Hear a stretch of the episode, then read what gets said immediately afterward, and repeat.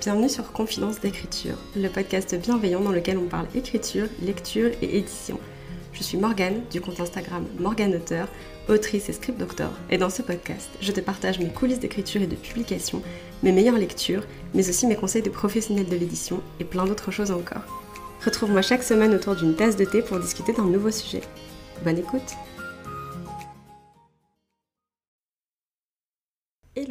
bienvenue sur ce nouvel épisode du podcast Confidence d'écriture. J'espère que vous allez bien, j'espère que vos projets se portent bien. Avant chaque épisode, comme d'habitude, je vous invite à boire un grand verre d'eau. Vous en avez besoin, votre corps en a besoin et ça vous fera honnêtement le plus grand bien.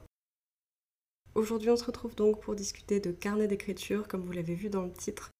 C'est un sujet qui me passionne, j'adore les carnets, je pourrais en parler des heures. Il y a quelques temps sur Instagram, j'ai fait une petite vidéo pour présenter justement mon amour pour les carnets, mon addiction entre guillemets, parce que du coup j'ai présenté aussi ma, collection qui n'est pas si petite. Et j'ai été super contente de discuter avec plein de gens dans les commentaires et en DM de, bah, de ce sujet, en fait, tout simplement de cette passion pour la papeterie, pour les carnets. Et du fait notamment que bah, il y a plein de gens qui ont du mal à désacraliser en fait cet objet à écrire dedans et, à vraiment profiter en fait tout simplement du fait d'acheter un carnet et de l'utiliser après. Donc on a pas mal discuté de ça et il y a pas mal de gens aussi qui m'ont demandé comment j'organisais mes carnets pour m'y retrouver, pour que ce soit pas le, gros bazar, pour que je puisse les utiliser sereinement.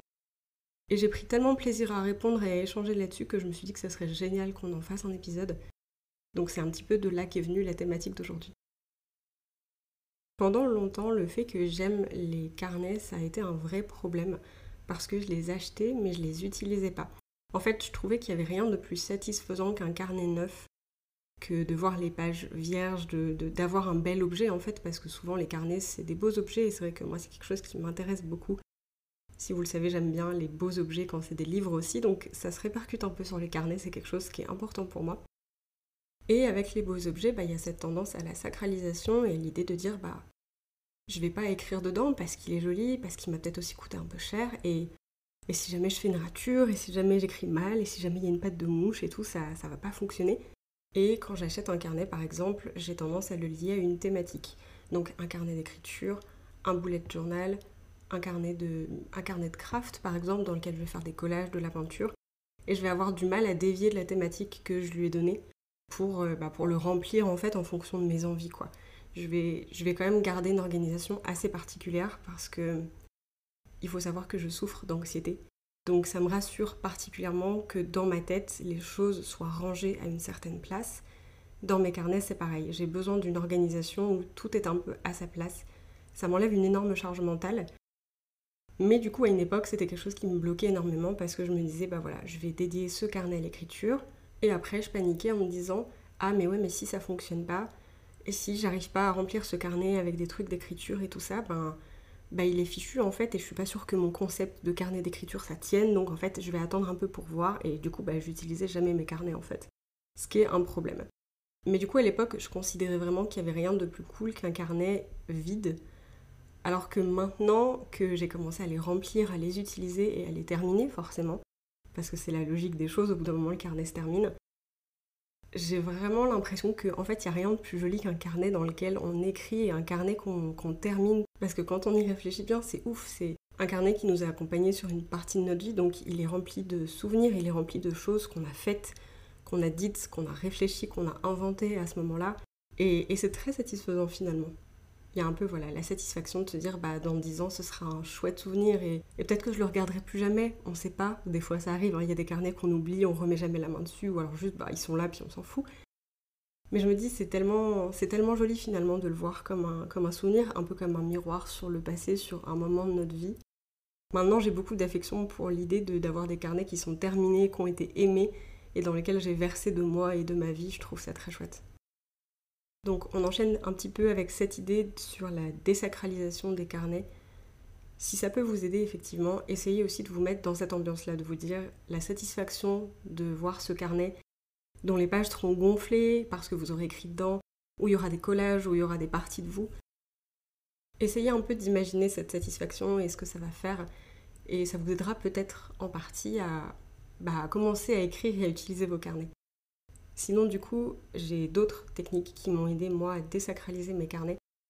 La première, ça a été de commencer à tenir un bullet journal. Donc, c'est une sorte d'agenda, sauf que c'est moi qui le fais moi-même. Pareil, l'anxiété, j'ai besoin que les choses soient organisées et claires pour moi, et les agendas qu'on peut trouver dans le commerce ne sont pas clairs pour moi et ils répondent pas à la logique de mon cerveau. Donc comme c'est quelque chose qui m'angoisse particulièrement, j'ai décidé l'année dernière, il y a un, un peu plus même, ça fait un an et demi, presque deux ans, mais j'ai décidé en début 2021 de faire moi-même mon agenda, donc sous forme de bullet journal. C'est moi qui organise le mois, c'est moi qui organise mes semaines. J'y mets des pages pour les choses que j'ai besoin de noter, donc j'ai une page pour les objectifs du mois, j'ai une page pour les livres qui sortent ce mois-ci. Je les achète pas forcément tous, c'est juste pour me tenir au courant dans les genres et, les domaines qui m'intéressent. Et donc voilà, commencer à utiliser un carnet pour une raison très pratique, parce que finalement c'était une raison d'organisation quotidienne. Ça m'a beaucoup aidé parce que du coup ça m'a permis de finir mon tout premier carnet en un peu plus j'imagine de 20 ans d'achat de carnet et de non-utilisation de carnet. Ça m'a fait du bien de, finir les premiers agendas que j'ai faits, les premiers bullet journal que j'ai faits, ça m'a prouvé que j'étais capable de tenir un carnet, de me tenir un carnet. Ça m'a prouvé aussi que c'était ok si mon organisation, elle changeait au fur et à mesure parce que quand on utilise un carnet, ce qu'on demande, c'est pas qu'il soit beau, qu'il soit parfait. C'est pas une œuvre d'art en fait, c'est un truc qui est censé nous servir quand même. Ça m'a aidé à me remettre un petit peu ça en tête et à me calmer là-dessus sur le perfectionnisme en fait et l'envie que ce soit propre et hyper esthétique et tout ça. Et du coup, forte de cette première expérience, la deuxième façon dont j'ai désacralisé mes carnets, et là on va parler de carnets d'écriture plus particulièrement, c'est quand j'ai décidé enfin de commencer à écrire Frontières numériques. Et là, j'avais besoin d'un carnet avec moi pour l'écriture du premier jet. J'ai donc décidé de reprendre un carnet d'écriture que j'avais acheté en 2014 avec une copine. C'est mon carnet noir et argenté des reliques de la mort. Je sais que vous êtes nombreux, nombreuses à m'avoir dit sur Instagram que vous le trouviez trop mignon. La raison pour laquelle j'avais énormément de mal à écrire dedans, c'est qu'effectivement, il est plutôt joli. Et du coup, ça m'angoissait beaucoup. Alors j'avais commencé là-dedans à noter quelques idées d'écriture. Le but, en fait, à la base, c'était vraiment d'en faire un carnet dédié à l'écriture. Donc j'avais quelques résumés, quelques idées qui m'étaient venues. Mais c'était un peu la panique parce que je m'efforçais d'écrire bien et je voulais que tout soit dans l'ordre et je voulais que, que, tout soit parfait, voilà, le perfectionnisme hyper mal placé. Donc c'était très compliqué et je le traînais depuis 2014 et j'avais dû remplir genre 10 pages à tout casser. Et je me suis dit, c'est idiot, j'ai trop envie de l'utiliser. Donc c'est parti, je vais écrire le premier jet de frontières numériques avec ce carnet à côté de moi. Et la manière dont je l'ai sacralisé, c'est que j'ai eu besoin que ce carnet corresponde au bordel du premier jet. C'est-à-dire que au moment où j'ai commencé à écrire le premier jet de frontières numériques, j'avais pas écrit depuis trois ans. Donc je savais, je savais que ça allait être un chaos monstre. Et je me suis dit, si c'est si le bordel à ce point, il n'y a aucune raison que le carnet soit parfait, il n'y a aucune raison que le carnet soit joli et tout ça. Il faut juste sortir une première fois, se montrer qu'on en est capable et on fera un truc beaucoup mieux à la réécriture. Et c'est ce qui s'est passé. J'ai foutu un bordel monstre dans ce carnet. Je voulais qu'il soit chaotique, je voulais qu'il me soit utile.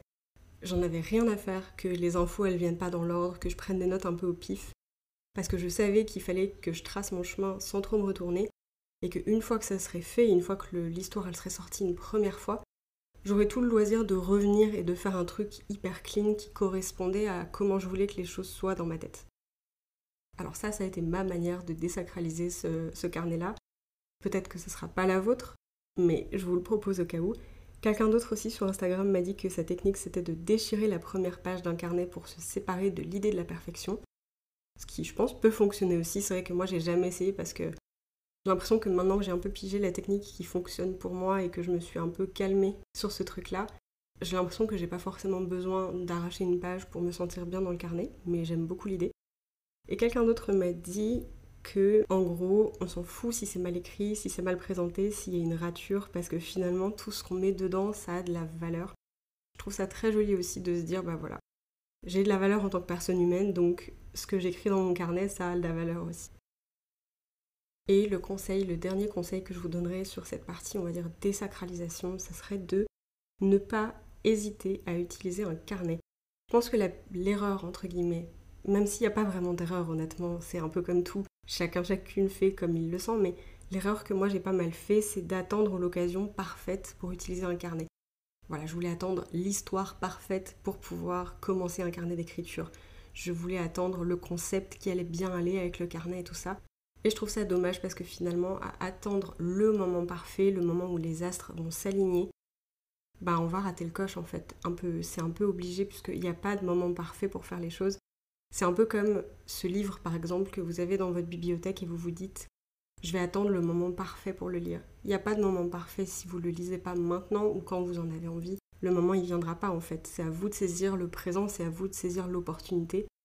Là c'est un peu le même bail. Attendez pas trop, laissez pas le carnet devenir un objet sacré, utilisez-le. Maintenant qu'on a un peu parlé de ça, on va parler de carnet d'écriture et de comment j'utilise mes carnets d'écriture. Alors il faut savoir que on en parlait un petit peu tout à l'heure, à cause, enfin, à cause de l'anxiété, il faut que les choses soient rangées dans ma tête de façon très précise et du coup elles sont rangées dans mes carnets de façon très précise. Donc au sein de la catégorie carnet d'écriture, j'ai encore j'ai des sous-catégories. Donc j'ai les carnets qui me servent à brainstormer et j'ai les carnets qui sont dédiés à des projets avancés. On va commencer par les carnets de brainstorm qui sont les plus simples à aborder. C'est les carnets dans lesquels je note mes idées de projet, mes rêves, aussi des fois quand j'ai l'impression que je peux en tirer quelque chose. Je note des tropes, je note des pitchs, je note des citations quand j'en ai et que je ne sais pas encore ce que je vais faire avec. Je note des personnages, s'ils me viennent de temps en temps, ça m'arrive, j'ai un personnage qui pop dans ma tête et je me dis oh, on n'a encore pas fait connaissance, bonsoir. Donc je note un petit peu tout ce que j'ai là-dedans. Et je m'inquiète pas trop de comment les choses vont s'organiser dans ce carnet-là. Je fais juste attention à mettre une petite en tête. Vous verrez, c'est quelque chose qui revient aussi dans les autres carnets qui sont dédiés à un projet particulier. Je mets juste une en-tête en début de page, par exemple rêve du 12 mai, ou euh, personnage que je viens d'inventer, ou trope que j'aimerais utiliser, et je note ensuite ce que j'ai à noter en dessous de l'en-tête. Ça me permet de m'y retrouver facilement tout en me laissant la liberté d'écrire un petit peu ce que je veux sans qu'il y ait une thématique précise c'est vraiment des idées qui s'enchaînent sans lien en fait la plupart du temps. Après, ça m'arrive que dans les carnets de brainstorming, je développe plus certaines idées qui prennent plus de place dans ma tête. Notamment, je pense à The Witch Project, qui à la base est né d'une note que j'avais faite toute bête dans, mon carnet de brainstorming et qui finalement a pris une bonne quarantaine de pages du carnet parce que au bout d'un moment l'histoire a commencé à prendre beaucoup de place dans ma tête particulièrement quand j'étais en pause d'écriture sur Frontières numériques, le temps d'avoir euh, les retours de mes relectrices. C'est une histoire qui a pris beaucoup de place dans ma tête, donc j'ai commencé à noter plein plein de trucs et plein d'idées. C'est un chaos que je remettrai au propre après sur mon document Scrivener qui sera dédié à ce projet. Et puis bah, c'est des notes que je reprendrai aussi sur mon propre plus tard euh, sous différentes formes dans le carnet que je dédierai à ce projet-là. Mais bon voilà, ça c'est pour la partie un peu chaos. C'est juste histoire de me libérer de tout ce que j'ai dans la tête et d'avoir un endroit particulier pour consigner ces brainstorming et ces idées qui n'ont pas de rapport les unes avec les autres. Donc en fait, c'est des carnets où je sais que je suis libre d'écrire un peu tout et n'importe quoi, n'importe comment. Et ensuite, j'ai les carnets d'écriture qui sont dédiés à des projets.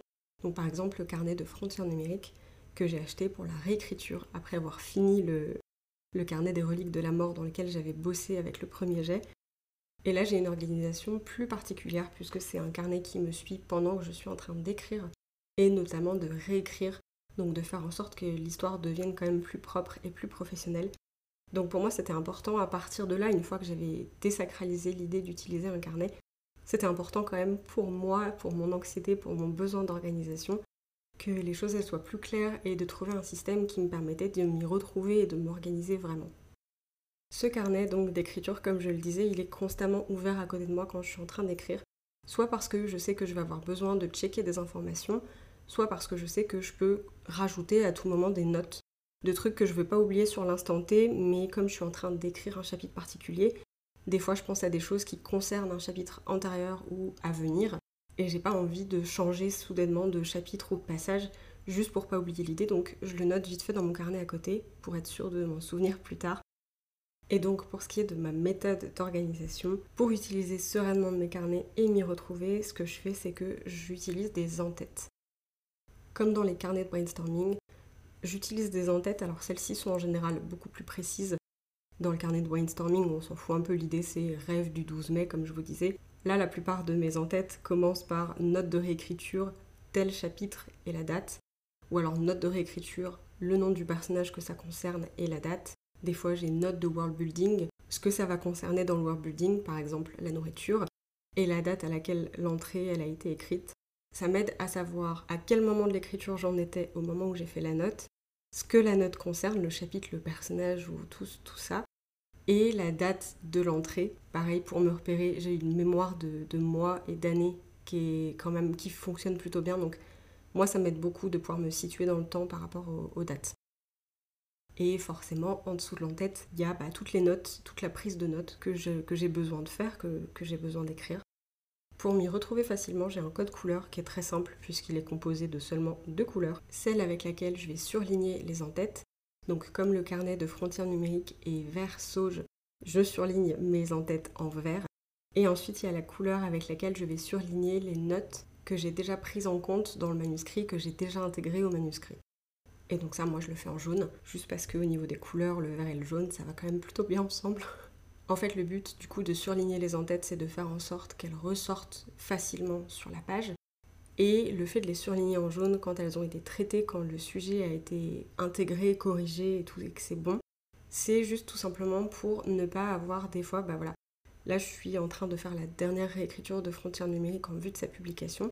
J'ai déjà une soixantaine de pages de notes dans ce carnet. Si je les avais pas surlignées au fur et à mesure qu'elles avaient été traitées, des fois je me retrouverais à, à me balader entre une quinzaine de pages en me disant il y a trop d'infos ici, je ne sais pas ce qui est bon et je ne sais pas ce que j'ai déjà fait je, ne sais même pas ce que je cherche en fait finalement parce qu'il y a trop de trucs. Donc tout simplement, le fait de surligner, ça m'aide à me dire, ça tu l'as corrigé, tu l'as intégré, c'est ok.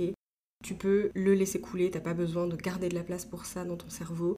Si c'est surligné en jaune, c'est que c'est bon.